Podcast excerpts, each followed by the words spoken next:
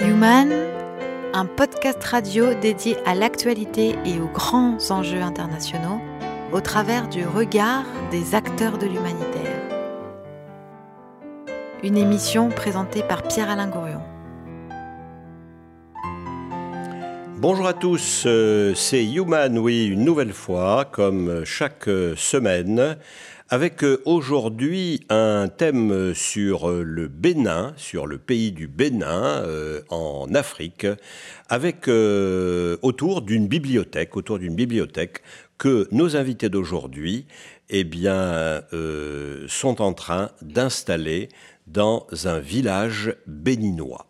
Autour de la table, eh bien, euh, Jérémy euh, Nyonlanfoun, euh, bonjour. Bonjour. Jérémy, vous êtes né où? Je suis né au Bénin. Au Bénin. À, Cotonou, plus exactement, la, Cotonou, la capitale. La capitale, oui. Mais il y a longtemps? Oula, vous croyez que c'est c'est indiscret de poser cette question. oui, en 1961, je suis né au Bénin, donc il y a 58 ans, bientôt 59. Et vous y avez vécu euh, longtemps ou Ah êtes oui, très, très, vite très longtemps, un mois. Voilà. Et très vite, euh, avec vos parents, vous êtes euh, venu en Europe, en France En France, oui, oui. D'accord. Donc j'ai, voilà, je suis né au Bénin. Oui. J'y suis resté un mois. Et maman est venue rejoindre papa, euh, qui était militaire de carrière.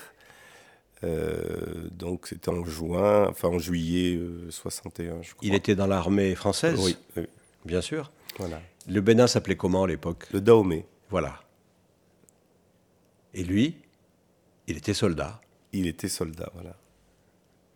Voilà. Et dans la vie, vous faites quoi Alors moi, je suis agent immobilier. Oui. Voilà. Et par ailleurs chanteur, on peut le dire.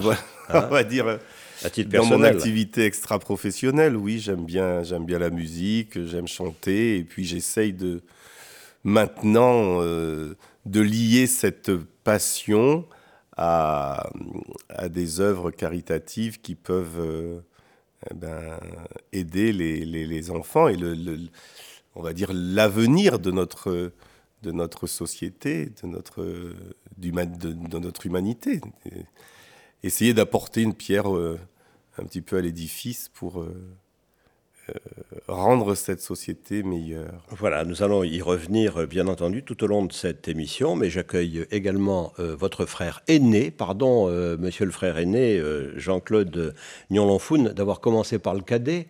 Euh, en principe, euh, on, on, fait plutôt la référence aux ancêtres, n'est-ce pas, dans la tradition africaine. Et là, vous voyez, on a commencé par le plus jeune.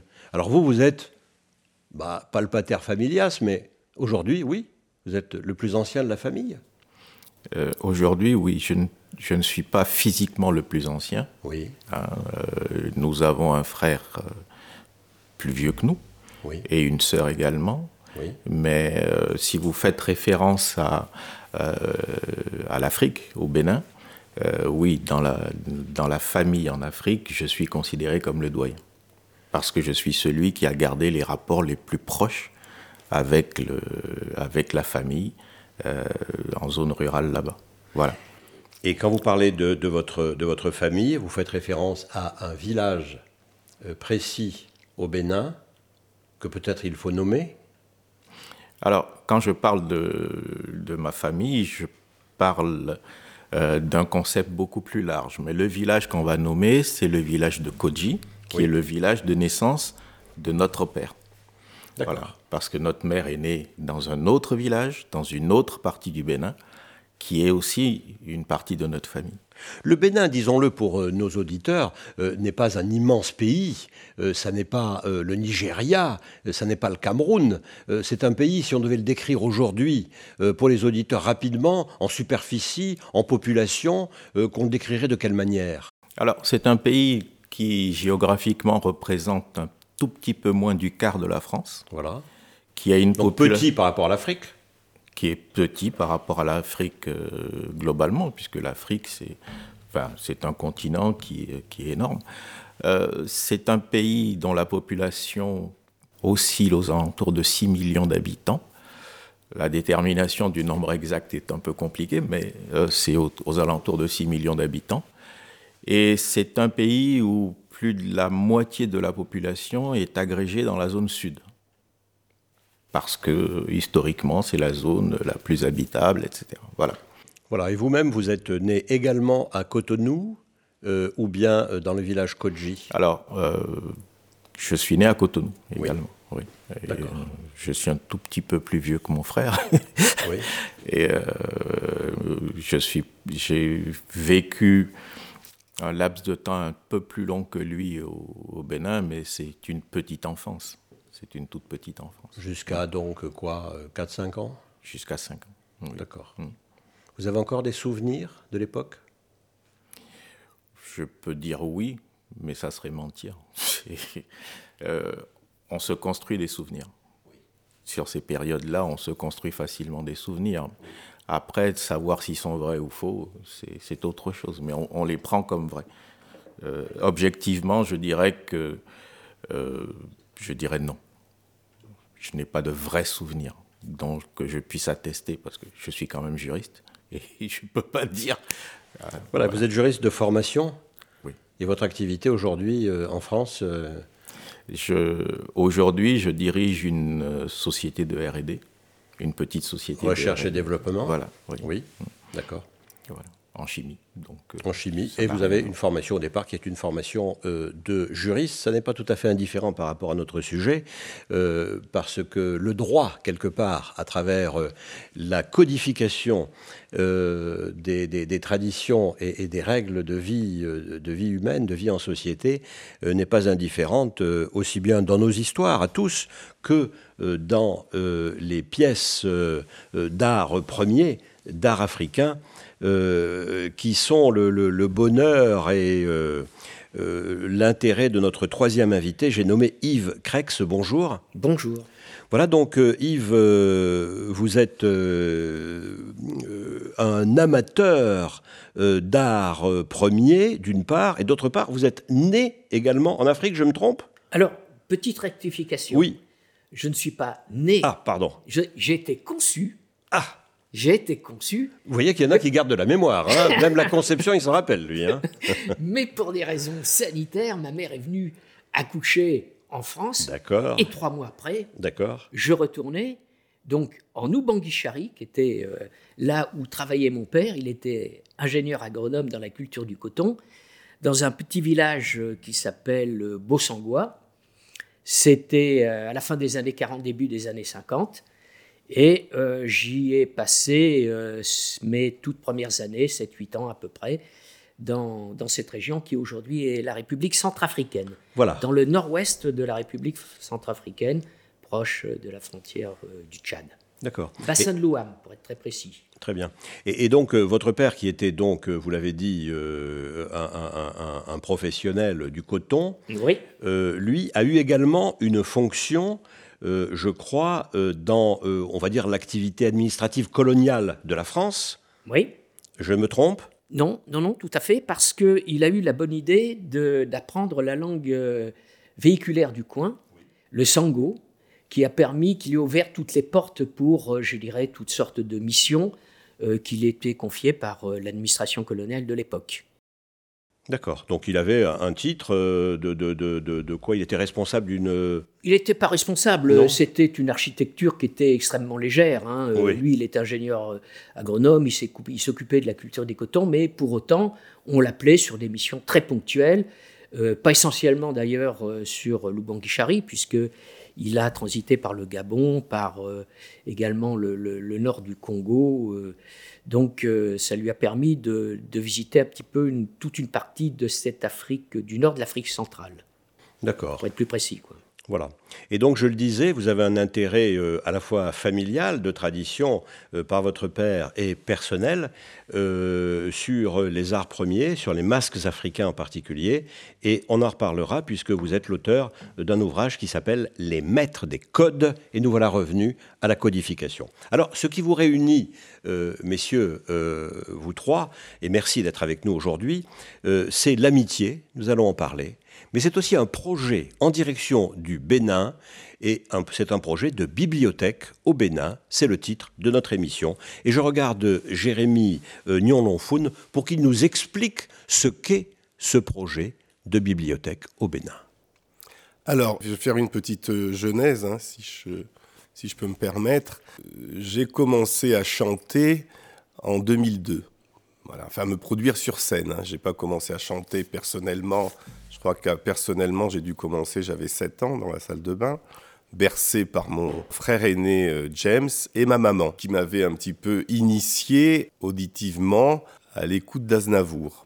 Et un jour, en 2002, j'ai euh, une amie qui, euh, comme ça, au cours d'une soirée, dit Moi, Jérémy, il est tout le temps en train de chanter, j'aimerais bien un jour le voir sur scène. Et j'ai pris ça un petit peu comme un défi, une folie. Et puis j'ai voulu monter ça. Et j'ai demandé j'écrivais des textes. Et, Mais alors je vais très vite. Quel est le rapport entre euh, votre goût pour la chanson et votre, votre activité amateur de chanteur et le projet dont je voudrais que nous parlions maintenant? On est peut-être pressé par le temps. Quel est le rapport? Alors, le, tout simplement, c'est que quand j'ai fait ce premier récital, où euh, voilà, on a, on, a, on a rempli la salle, 500 personnes, il, il restait un budget assez important et j'ai dit, ben moi, cet argent, j'en ai pas forcément besoin, Dieu merci. Est-ce que je pourrais pas le mettre au service d'associations qui s'occupent d'enfants? Voilà comment ça a commencé. J'ai fait mon premier récital, j'ai été briefé par Charles Aznavour, qui m'avait donné quelques conseils, et ça m'a un peu permis ben voilà, de, de prendre ce chemin et de m'occuper d'associations, chaque fois d'en désigner une, d'enfin voilà, de, désigner une association qui s'occupe d'enfants, parce que pour moi l'enfant c'est c'est l'innocent, il n'a rien demandé, il y vient au monde, on est là pour l'aimer, euh, l'élever du mieux possible et le guider sur un, bon chemin. Voilà. Donc, j'essaye de, ma petite personne d'apporter un, réconfort. Donc, j'ai fait beaucoup pour euh, des associations euh, locales lyonnaises. J'ai fait pour euh, l'hôpital de Brousse, hein, pour les enfants euh, atteints du cancer. J'ai fait pour le pavillon S à Édouard Herriot, les enfants transplantés. J'ai fait pour Hôpital Assistance. J'ai fait aussi, pour ne pas les laisser sur le bord du chemin, les adolescents. Parce que les adolescents, des fois, il y a des crises de famille où ces enfants sont laissés pour compte. Et il y a des centres, dont un qui se trouve à Saint-Genis-Laval, qui s'occupent de ces enfants qui sont rejetés par leur famille euh, pour plein de choses. Donc euh, je suis allé voir ces associations. De quoi avez-vous besoin? Je fais le récital, on récolte l'argent, on achète ce dont ils ont besoin et on le fait. Voilà. Voilà. Et donc on en arrive ainsi, chemin faisant, à l'association que vous avez constituée entre vous et quelques autres bien entendu, qui a ce projet de bibliothèque au Bénin. Voilà. C'est une association. Est-ce qu'on en parle tout de suite ou est-ce qu'on écoute Charles Aznavour puisque vous étiez avec Charles Aznavour? Parce que Charles Aznavour, il nous propose euh, Emmenez-moi écouter.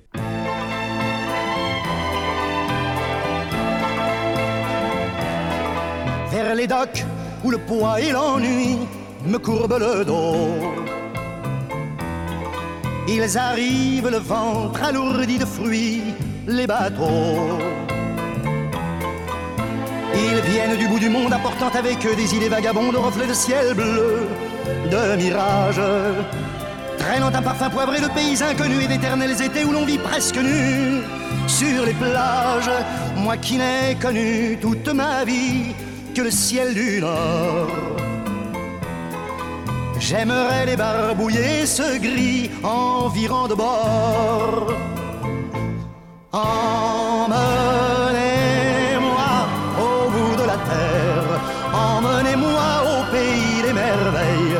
Il me semble que la misère serait moins pénible au soleil.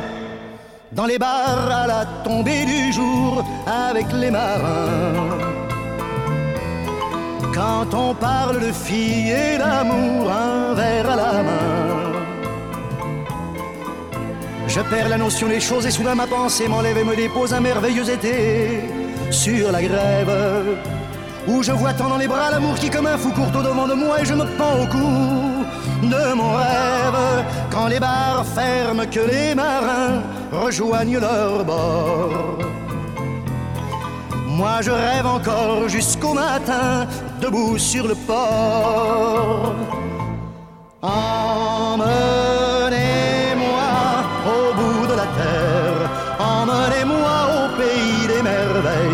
Il me semble que la misère serait moins pénible au soleil. Un beau jour sur un rafio craquant, de la coque au pont pour partir, je travaillerai dans la soute à charbon. Prenant la route qui mène à mes rêves d'enfant sur des îles lointaines où rien n'est important que de vivre.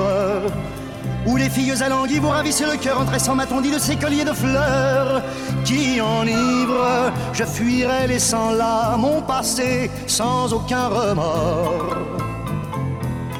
sans bagage et le cœur libéré en chantant très fort. Au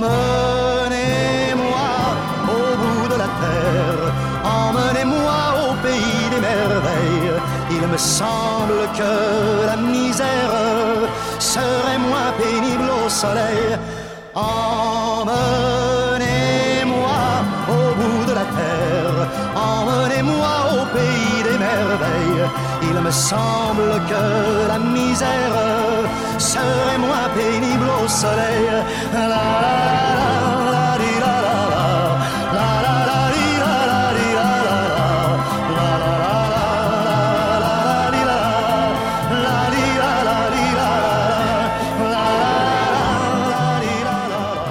Jean-Claude Montagnon, euh, Montagnon, qu'est-ce que je raconte? Nyon Lanfoun, euh, j'étais sur un autre chanteur, je Bah crois. oui, je crois. Emmenez-nous, emmenez-nous au Bénin, emmenez-nous dans votre, euh, dans votre aventure, dans votre association. Expliquez-nous comment elle s'est constituée et son but. Alors, l'association euh, s'est constituée il y a une dizaine d'années. Alors disons qu'elle s'appelle NOSE, N-O-S-E, Oui, comme le nez. comme le nez en anglais. Ouais.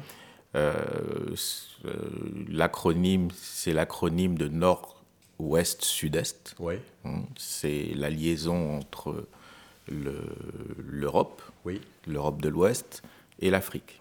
Voilà. Donc euh, cette association euh, s'est constituée il y a une dizaine d'années pour donner un cadre juridique, une forme, une, raison hein, à, des activités qu'on avait auparavant, qui consistaient à recueillir des livres pour les amener à des enfants qui n'en disposaient pas. Nous avions identifié le problème dans différents endroits du Bénin ou d'Afrique, euh, même sur d'autres continents. Mais étant donné la relation que nous avons avec l'Afrique, et principalement le Bénin, nous avions décidé de se concentrer sur cette zone géographique pour des raisons purement pratiques.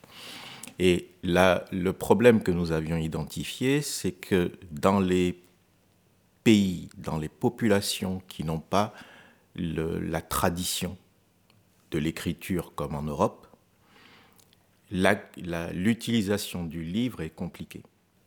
Le livre, qui devrait être un outil, devient un problème conceptuel. On ne prend pas le livre tel quel. Ici, le livre d'outil est devenu un loisir, une fin en soi. On lit par plaisir, on lit euh, par divertissement Parce que tout le monde sait lire et écrire. parce que le livre est rentré dans l'élément culturel. En Afrique, la tradition étant orale, le livre n'est qu'un élément apporté depuis 100, 150 ans. Et l'approche... Et amené, et amené, euh, pardon de dire ce gros mot, par le colonisateur. Oui, alors ça n'est pas un gros mot, ça n'est qu'un fait historique. Et le fait qu'il ait été amené euh, par le colonisateur, je vais dire, est une des choses que, que le rapport entre euh, le colonisateur et le colonisé a fait. Il y a des tas d'autres choses hein, qui ont été faites. Mais le livre en tant que tel euh, n'a pas été abordé dans son utilisation par l'enfant. Il a été abordé comme un élément de, de discrimination culturelle. Le peuple qui n'a pas le livre se sent frustré par rapport à celui qui l'a, le livre. Donc on a un recul par rapport à l'utilisation du livre, un recul instinctif. C'est le lettré, l'intelligent, celui qui est européanisé, qui va se donner un rapport au livre. Le villageois, l'illettré, lui, va avoir une prévention contre le livre. Et nous avons imaginé de dédramatiser cette relation au livre en en faisant un outil simple. Par quel moyen, cette dédramatisation On a éliminé tout ce qui est euh, livre divertissement pour se concentrer sur le livre utilitaire. Le livre le scolaire. Livre scolaire, oui. Voilà, le livre scolaire Oui. et le livre parascolaire. L'enfant qui va à l'école a besoin d'apprendre et a besoin de s'exercer. Sur le livre scolaire tel qu'il existe, il ne peut qu'apprendre. Et pour les, pour les moins doués, entre guillemets, apprendre, mais euh, une difficulté, c'est que ça ne donne pas le moyen de s'exercer. Le livre parascolaire donne le moyen de s'exercer par des exercices et des explications des exercices avec les corrigés. Un exemple de livre parascolaire euh, euh, Mathématiques. Oui, des exercices, quoi. Oui, des Oui. livres d'exercices mathématiques. d'accord. Voilà. Lorsqu'on a un exercice à faire et qu'on n'a pas à le corriger et qu'on bute sur le- l'exercice, eh bien on dit je suis nul en maths. Ouais.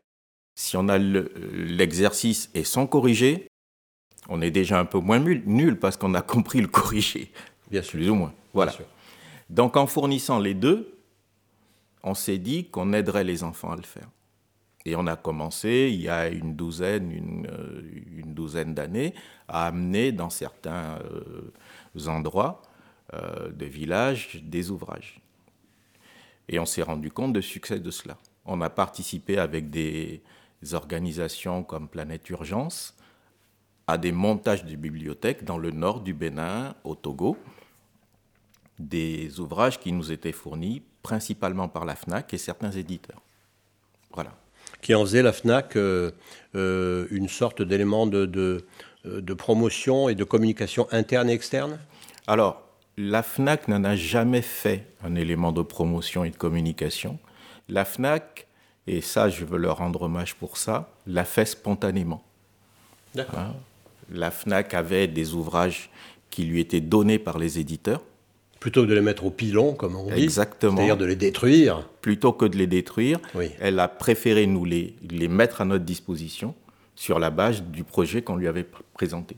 Mais elle n'a jamais demandé à ce qu'on mette son nom en exergue, etc.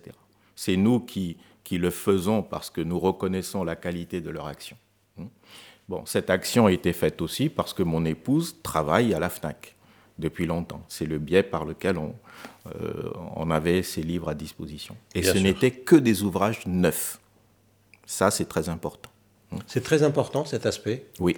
Euh, ne, pas, euh, ne pas recevoir quand on est africain, euh, quand on est dans un petit village, quand on est au village Koji, ne pas recevoir un, un livre qui a déjà été utilisé par d'autres? Alors, ça n'est pas dans ce sens que c'est important. Pardon? C'est dans le sens inverse, c'est-à-dire en amont, Oui. recevoir un, ouvrage, un ouvrage neuf, scolaire ou parascolaire, c'est d'avoir l'ouvrage de la dernière actualité. C'est-à-dire qui est le vecteur de la dernière, du dernier niveau de connaissance. D'accord. Quand on reçoit un ouvrage d'occasion, plus il est vieux, moins la connaissance est actualisée.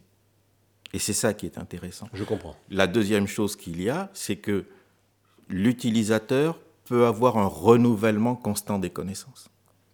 Alors que le livre d'occasion, l'ancien, la connaissance est pratiquement figée à un moment euh, qui est déjà passé. Vous voyez, c'est là où c'était important. Et en même temps, j'imagine que vous avez été amené à, beaucoup réfléchir les uns et les autres euh, sur la notion même de bibliothèque.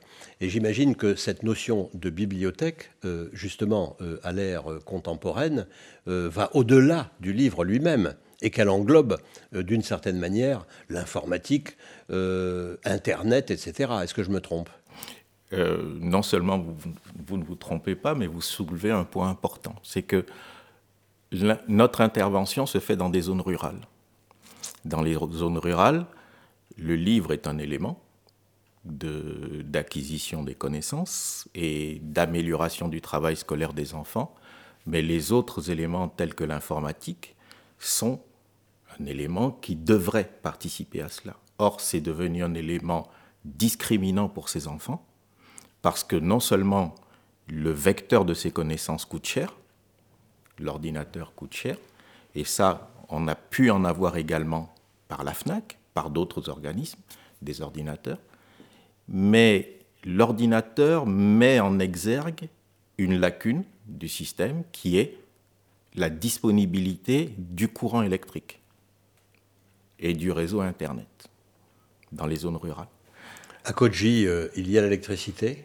Il n'y a ni électricité, ni, ni Internet. Donc, euh, avoir un ordinateur à, Koji, euh, ça sert à quoi? Il faut un groupe électrogène? Il faudrait un groupe électrogène. Mais aujourd'hui, notre projet de bibliothèque porte sur le livre. Oui. Sur le livre scolaire et parascolaire. D'accord. Hein? Voilà. Les, et il porte également sur l'électrification à travers des panneaux solaires de ces bibliothèques, parce que l'électricité, dans un premier temps, va servir à élargir la plage d'utilisation des ouvrages. Euh, Koji, le Bénin, est en zone euh, très proche des tropiques. La plage horaire pendant laquelle la lumière est disponible, pour parler très trivialement, c'est de 7 h du matin à 19 h le soir. La plage horaire pendant laquelle les enfants ne sont pas chez eux pour utiliser ou euh, pour aller à la bibliothèque, c'est de 8 heures du matin à 17 heures le soir. Avant 8 heures du matin, ils se préparent à aller à l'école. Oui. Ils ont une heure de marche pour aller à l'école, donc ils partent la nuit. Ah oui. Et quand ils rentrent, ils ont une heure de marche pour rentrer. Oui. Et ensuite, ils s'occupent des tâches de la maison. Donc, s'ils n'ont pas de lumière, ils ne peuvent pas accéder aux livres. Lire. Voilà. Donc, un des éléments qui nous avait fait reculer toujours l'installation d'ouvrages dans des villages tels que Koji, c'était cette non-disponibilité de la lumière électrique. Et le fait d'avoir un concert comme celui que Jérémy veut faire, de récolter de l'argent, oui. va nous permettre d'équiper ces zones-là en photovoltaïque, pour que les enfants puissent lire avant et lire après. C'est-à-dire que ça ne va pas être un groupe électrogène, mais euh, oui, enfin si, un groupe électrogène, mais alimenté euh, par du photovoltaïque, c'est-à-dire par la lumière solaire. Voilà. Alors, le groupe électrogène a un inconvénient, c'est le bruit. Oui, bien sûr. Et la pollution que génère l'utilisation de l'essence. Oui. Le photovoltaïque a un avantage majeur, c'est qu'il ne fait pas de bruit. Bien sûr. Qui ne, qui ne génère pas de pollution autre que les poteaux avec les panneaux qu'il y a au-dessus. Hein. Donc, on a préféré attendre qu'il y ait des systèmes photovoltaïques un peu plus abordables en termes économiques pour lancer quelque chose comme ça, plutôt que d'acquérir des groupes. Dans le nord du Bénin, on a, euh, on a équipé un, village en groupe électrogène et on s'est rendu compte des inconvénients que cela générait. Ici comme ailleurs, et c'est une question que je pose à, l'homme de, recherche, euh, j'imagine que, euh, comment dire, il est possible de sauter une étape. Euh, en Europe, on a l'habitude, dans nos têtes, de considérer que les étapes historiques, en quelque sorte, de, l'utilisation euh, des technologies, euh, voilà, elles suivent un certain ordre historique. Il me semble qu'en Afrique, parfois, enfin, dans des pays en voie de développement, on peut chanter, en quelque sorte, ce, mouvement, ce mouvement historique qui a été le mouvement historique européen. par exemple, passer directement au photovoltaïque sans transiter par l'essence et le moteur à explosion. Oui, on peut, on peut le chanter.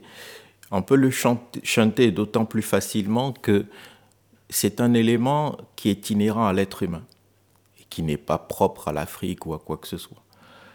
Euh, L'Europe n'a pas dans toutes les zones la même histoire.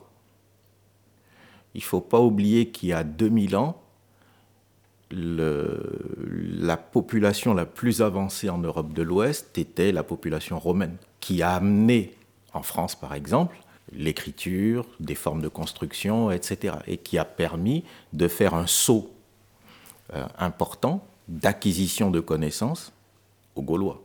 Hmm? Bien sûr. Le rapport entre, euh, pour reprendre le terme que vous utilisiez tout à l'heure de colonisation, qui est mal utilisé euh, actuellement en ce qui concerne l'Afrique, le rapport de colonisation qui s'est passé en 52 avant Jésus-Christ lorsque les Romains sont arrivés en Gaule, alors qu'ils étaient là depuis bien plus longtemps, hein, est le même en fait que ce qui s'est passé en Afrique en 1890 quand les Français ont débarqué. Ils ont apporté, les Romains avaient apporté des connaissances, ils ont apporté des inconvénients, mais en Afrique, les Européens, les Français, les Anglais, les Allemands ont apporté des connaissances, ils ont apporté des inconvénients, et ceux qui étaient sur place ont acquis ces connaissances immédiatement, sans passer par les étapes intermédiaires. Voilà, l'histoire de l'humanité, c'est l'histoire des colonisations ah successives, en quelque sorte. Alors revenons à notre, à notre village euh, Koji euh, au Bénin. Euh, nous, allons, nous avons demandé à, une écrivaine qui s'appelle Marion Curtillet de nous faire une chronique. Et nous débutons aujourd'hui avec une chronique. elle a inventé un personnage. Je crois que ce personnage s'appelle Juliette. Et voilà, elle le fait comme si quelqu'un frappait à sa porte et venait nous parler. De quoi Vous allez voir, je crois qu'il va s'agir du Bénin. Écoutez. On frappe à ma porte par Marion Curtillet. Je m'appelle Juliette, j'ai 27 ans et un master en communication. À Bordeaux-Montaigne, j'ai étudié. Depuis 5 ans, je travaille chez Facebook à Paris en tant que chef de projet ICRM. Vous expliquer en quoi ça consiste? Non, vous ne pouvez pas comprendre. Par contre, je peux vous dire que c'est un métier qui paye bien, que mes collègues sont sympas, que les locaux sont top et que le comité d'entreprise est comme une deuxième famille pour nous tous. Seulement, un beau matin, sans prévenir, je me suis réveillée avec ma vie qui pesait 3 tonnes. J'ai cherché pourquoi. Le besoin de sens, oui, bien sûr, c'est écrit partout. J'en ai parlé autour de moi, les avis convergeaient, ça devait être ça. Mon compagnon m'a glissé qu'on devrait faire un enfant. Non mais et puis quoi encore? J'ai 27 ans, pas 37. Ma mère m'a donné un contact à l'antenne parisienne des petits frères des pauvres. Ma meilleure amie voulait que je vienne à une soirée organisée par Vifi SOS Femmes. Et un voisin retraité qui passe ses lundis après-midi à jouer de la guitare dans les services d'oncologie des hôpitaux franciliens m'aurait bien vu faire pareil avec ma flûte traversière. Oui, euh, mais non. Il me fallait autre chose. De l'aventure. De l'exceptionnel. Un matin, au petit déjeuner, mon compagnon m'a demandé C'est quoi la capitale du Bénin? Je ne savais pas répondre. Je ne savais même pas situer le Bénin d'ailleurs. J'ai demandé à OK Google. Il m'a répondu Porto Novo. Jamais entendu parler de ça. J'ai regardé sur la carte, c'était donc là. Un pays complètement inconnu en Afrique. Voilà, c'est ça qu'il me fallait. Un billet d'avion pour Cotonou, oui, c'est au Bénin, Cotonou. Un vaccin contre la fièvre jaune, un visa, un hôtel. Et me voici parti pour les 30 jours qui allaient, j'en étais persuadé, changer ma vie. J'avais les adresses des associations sur place, Médecins du Monde, Handicap International, NOS Bibliothèque pour le Bénin. J'allais me présenter, proposer mes services. J'ai un master en communication, disais-je. Bien, bien, bien, me répondait-on partout en me regardant comme un extraterrestre tombé du ciel. Je sais lire, écrire, compter, j'ai beaucoup d'énergie, je peux faire plein de choses, poursuivais-je. On me tendait alors le prospectus de l'association avec l'adresse du siège en France, en me disant qu'on avait besoin de monde, oui, là-bas, pour régler les problèmes administratifs et pour trouver des financements, des mécènes. Après un mois, je reprenais l'avion pour Paris. Je n'avais pas trouvé ce que j'étais venu chercher. Mais bon, je connaissais mieux le Bénin. Voilà, Jérémy euh, euh, euh, cette, cette, européenne, évidemment, qui débarque comme ça, sans savoir même où est le Bénal pour un avion, boum, elle arrive. Elle s'imagine qu'elle va sauver l'Afrique. Il y en a beaucoup des comme ça? Il y en a de partout, oui. puis moi le premier, c'est ce que j'ai cru. C'est vrai. je pense qu'on a, on a tous eu un petit peu cet élan je vais dire, euh, de générosité un petit peu démesurée, de vouloir euh, faire quelque chose de bon. Oui. Voilà, pour ses semblables. Donc, euh, ça part d'un bon sentiment. Voilà. Et donc, si, j'ai bien compris, les explications de, de, votre, de votre frère aîné, le sage Jean-Claude, c'est à partir d'une amitié avec Yves Crex que, que, que, ça a démarré aussi. Euh, Alors oui. oui. Euh, Yves, on s'est connu il y a maintenant 20 ans. On s'est connu d'une manière complètement... Enfin, anecdotique. anecdotique, complètement. Je, je, travaillais euh, dans le meuble à l'époque. Il est venu acheter un canapé avec son épouse, Claude. Et on s'est retrouvés euh, un jour dans une soirée par l'intermédiaire d'un ami commun. Et de ce jour-là, on ne s'est jamais quitté.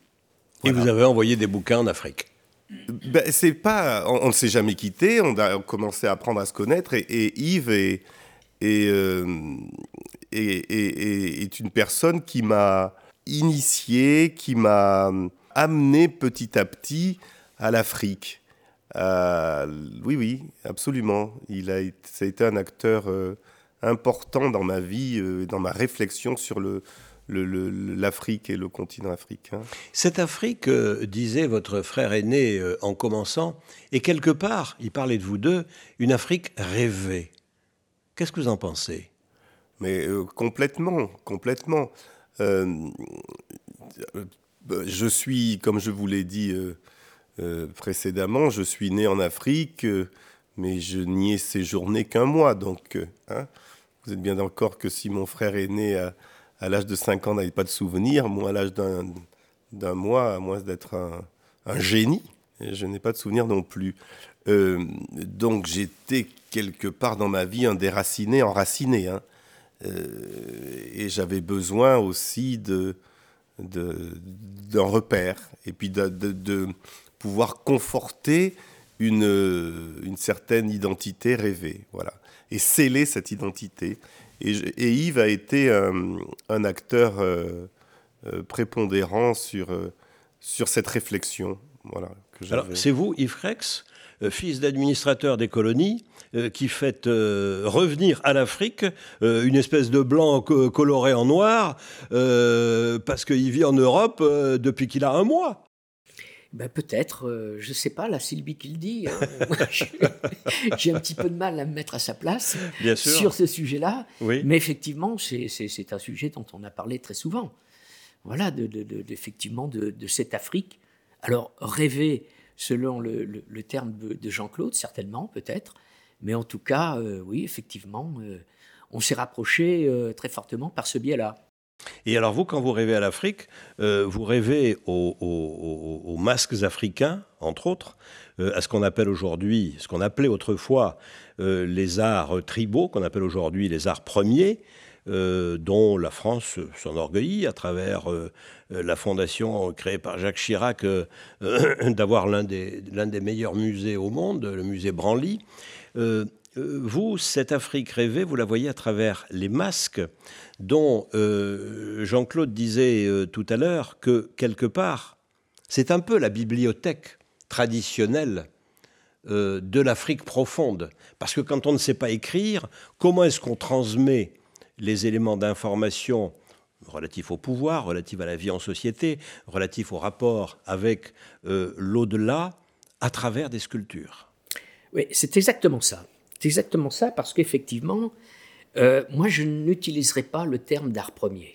Cet art est premier dans le cœur de Jacques Chirac, mais euh, ça ne veut pas dire grand-chose. Je parle d'art tribal. Oui. Pourquoi? Parce qu'on parle de famille, on parle de clan, on parle de village, on parle de tribus. Ce sont les sociétés, les, sociétés primaires.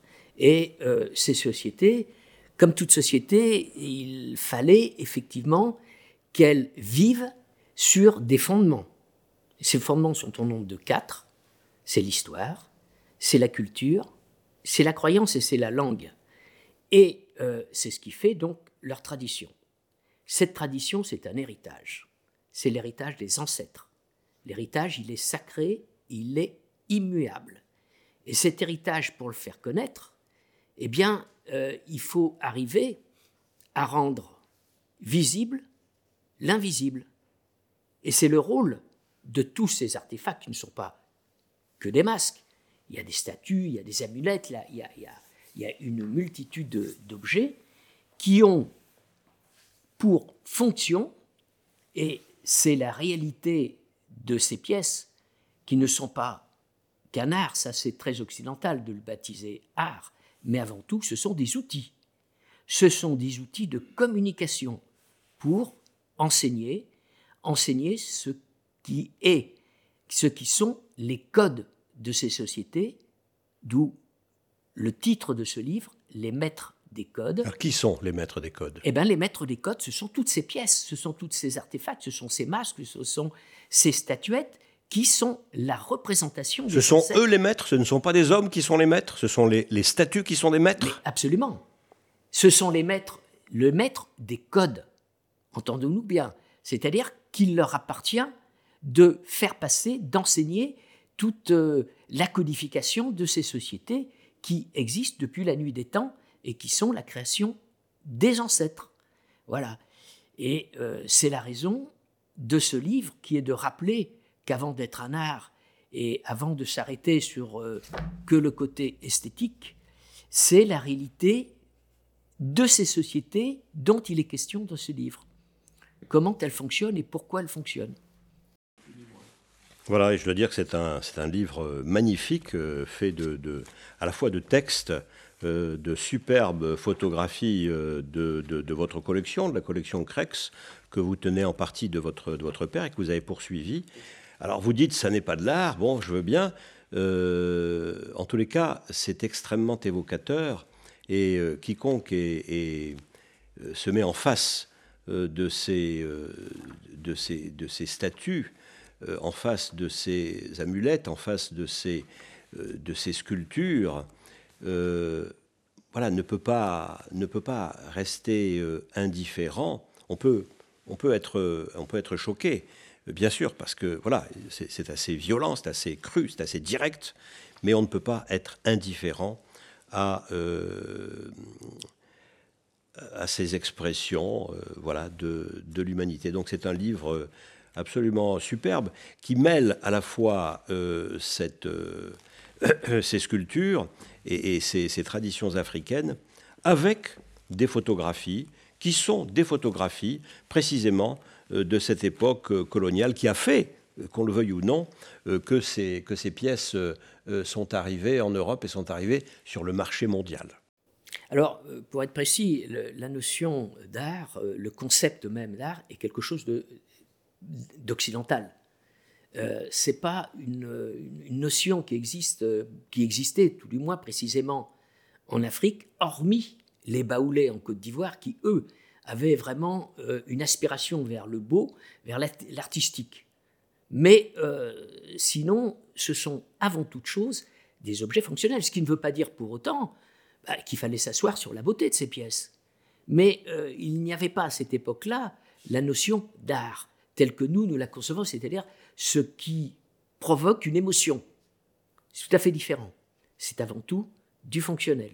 Comment est-ce que vous faites euh, le lien, les uns et les autres, euh, entre ces productions traditionnelles, que j'appelle artistiques, qu'on peut appeler évidemment autrement, et les bibliothèques et l'apprentissage du savoir Je me tourne vers, vers Jean-Claude euh,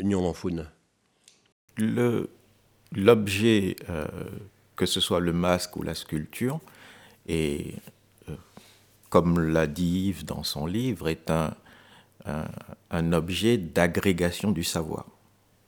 Dans une communauté, et on prend tribal au sens au sens réel du terme, au sens étymologique et non pas au sens sociologique qui dénigre la forme de, groupement humain qu'on appelle la tribu. L'objet est le, rassemblement des éléments culturels de ce groupe humain à travers euh, l'action de son sculpteur pour transmettre cette connaissance. Et le fait que Yves dise que l'objet est le maître de la codification, c'est, à mon sens, c'est vrai et c'est intéressant. C'est que la maîtrise de quelque chose n'est plus l'apanage d'un individu, mais c'est l'apanage d'une chose qui, elle, est l'extension de l'individu et du groupe social. L'individu, donne à cet objet une âme. Et cette âme en fait le maître de quelque chose. Ça, c'est un, élément qui est, qu'il a compris de ce que euh, certains euh, Africains perçoivent de leur passé. Ça, c'est un élément. Le rapport à la bibliothèque est que nous, nous utilisons, nous voulons prendre des livres fonctionnels, utilitaires, des livres objets, objets de transmission du savoir, et non pas des livres, je dirais, distraction. Le masque, la sculpture, est un objet de transmission, uniquement un outil. Et nos livres sont des outils. Voilà, ça c'est le lien fort. Ce sont des, les livres qu'on utilise sont des outils au même titre que, que ces masques, parce que je reprends l'exemple de l'ouvrage mathématique. Une équation, lorsqu'on regarde une équation du second, du troisième degré développée sur un tableau, en, physique ou en chimie, pour celui qui aime la mathématique, peut être une œuvre d'art. Elle est belle, une équation.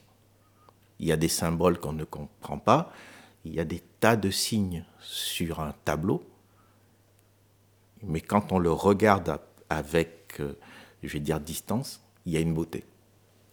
Il y a La, oui, la même beauté que celle que vous décrivez dans ce que euh, Yves appelle un outil et que vous appelez une œuvre artistique. Voyez?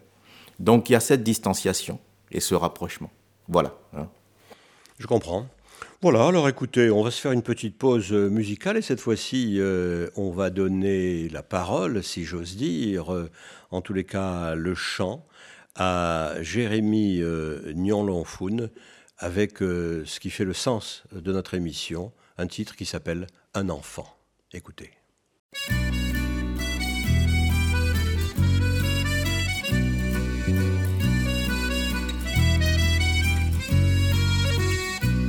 Un enfant, c'est du soleil dans ta maison. Un enfant, c'est un chant d'amour l'unisson. C'est le bonheur qui revient à grands pas. C'est les jours de pluie que l'on ne sent pas. Un enfant, c'est donner un sens à ta vie. Un enfant, c'est le grand jour en pleine nuit. C'est les galères d'une autre vie qui n'ont plus grande importance aujourd'hui.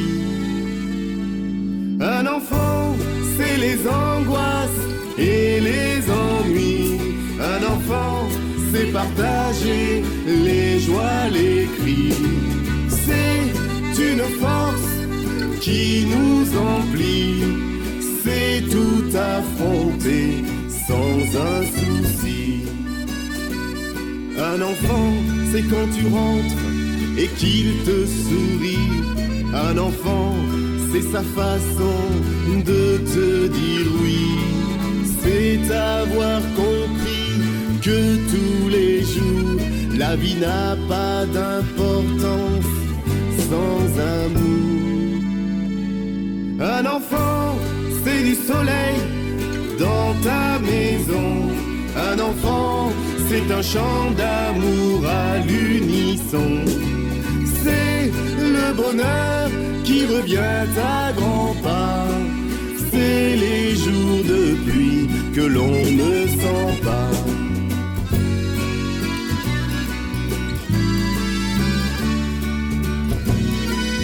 J'aimerais pouvoir dire un jour, avec tant de force et avec tant d'amour, d'amour, qu'un enfant c'est du soleil dans ma maison. Un enfant c'est un chant d'amour à l'unisson. C'est le bonheur qui revient à grands pas. C'est les jours de pluie que l'on ne sent pas.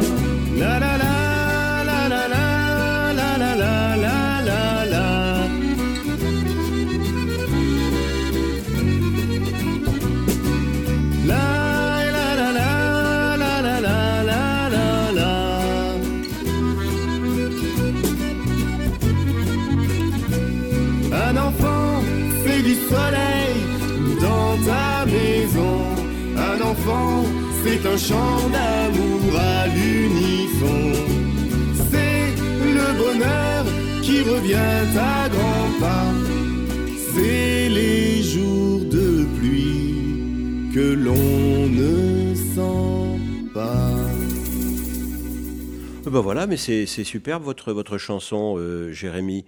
Euh, et donc vous, vous chantez depuis toujours. Euh, vous êtes aussi un chanteur. Si on veut bien me qualifier ainsi, je veux bien, oui, mais oui, j'aime la chanson. Et, donc, vous êtes un auteur puisque les paroles sont de vous aussi. Oui, oui, oui. oui. Alors, le 7 avril, pour corroborer tout ça, il y aura ben, un concert de chansons françaises. Et c'est à partir de ce concert, et c'est sur ce concert que nous allons faire en sorte de récolter le maximum de fonds pour pouvoir euh, euh, ben, faire démarrer les, projets dont Jean-Claude vous a parlé. Donc c'est le 7 avril à la salle Molière, le théâtre Molière, 18 quai de Bondy, et le, le récital démarre à 20h. Voilà.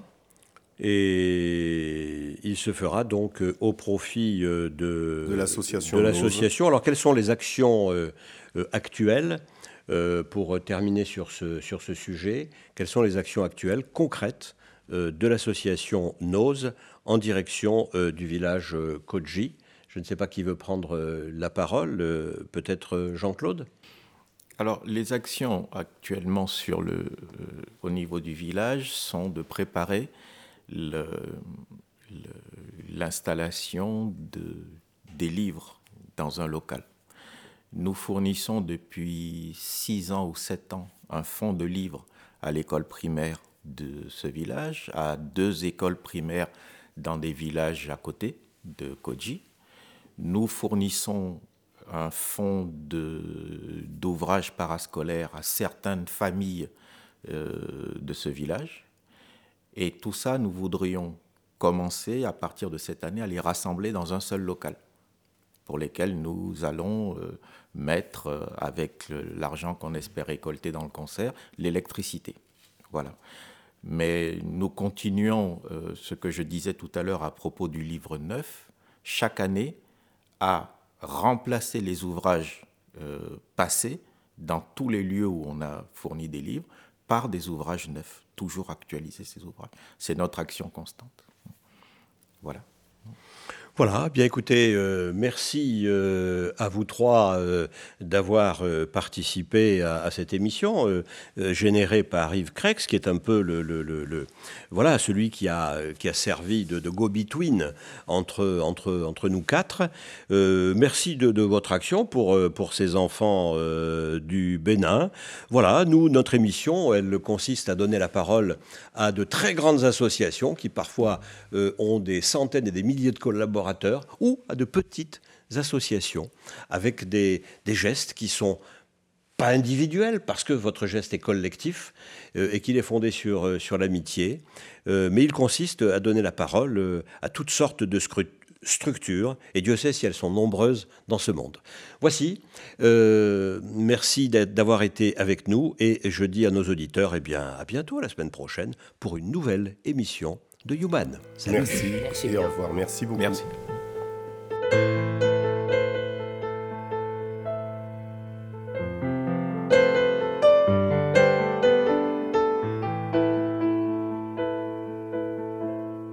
Human, un podcast radio dédié à l'actualité et aux grands enjeux internationaux au travers du regard des acteurs de l'humanité.